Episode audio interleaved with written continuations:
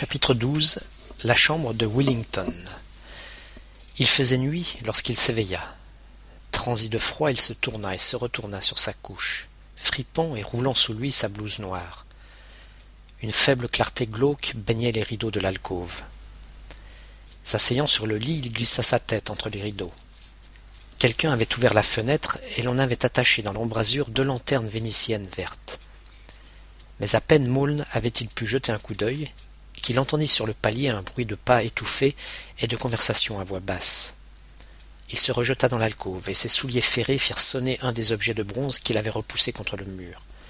Un instant, très inquiet, il retint son souffle. Les pas se rapprochèrent et deux ombres glissèrent dans la chambre. Ne fais pas de bruit, disait l'un. Ah, répondait l'autre, il est toujours bien temps qu'il s'éveille. As-tu garni sa chambre? Mais oui, comme celle des autres. Le vent fit battre la fenêtre ouverte. Tiens, dit le premier, tu n'as même pas fermé la fenêtre.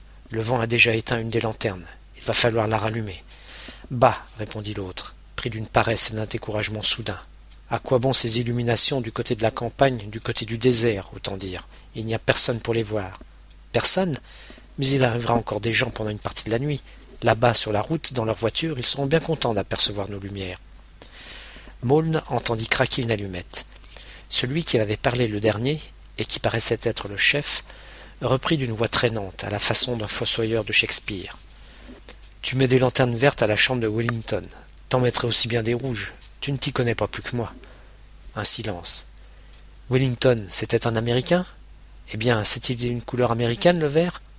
Toi, le comédien qui a voyagé, tu devrais savoir ça. Oh là là, répondit le comédien. Voyager? Oh oui, j'ai voyagé, mais je n'ai rien vu. Que veux-tu voir dans une roulotte? Maulne, avec précaution, regarda entre les rideaux. Celui qui commandait la manœuvre était un gros homme nu-tête, enfoncé dans un énorme paletot. Il tenait à la main une longue perche garnie de lanternes multicolores. Il regardait paisiblement, une jambe croisée sur l'autre, travailler son compagnon. Quant au comédien, c'était le corps le plus lamentable qu'on puisse imaginer. Grand, maigre, grelottant, ses yeux glauques et louches, sa moustache retombant sur sa bouche édentée, faisait songer à la face d'un noyer qui ruisselle sur une dalle. Il était en manche de chemise et ses dents claquaient. Il montrait dans ses paroles et ses gestes le mépris le plus parfait pour sa propre personne. Après un moment de réflexion amère et risible à la fois, il s'approcha de son partenaire et lui confia, les deux bras écartés. Veux-tu que je te dise? Je ne peux pas comprendre qu'on soit allé chercher des dégoûtants comme nous pour servir dans une fête pareille. Voilà, mon gars. Mais, sans prendre garde à ce grand élan du cœur, le gros homme continua de regarder son travail, les jambes croisées, bâilla, renifla tranquillement, puis tournant le dos s'enfut, sa perche sur l'épaule, en disant Allons, en route.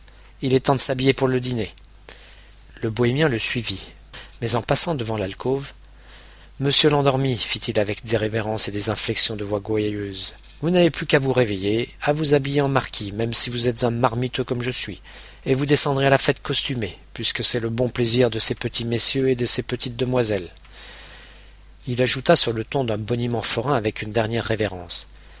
Notre camarade Maloyau attaché aux cuisines vous présentera le personnage d'Arlequin, et votre serviteur celui du grand Pierrot.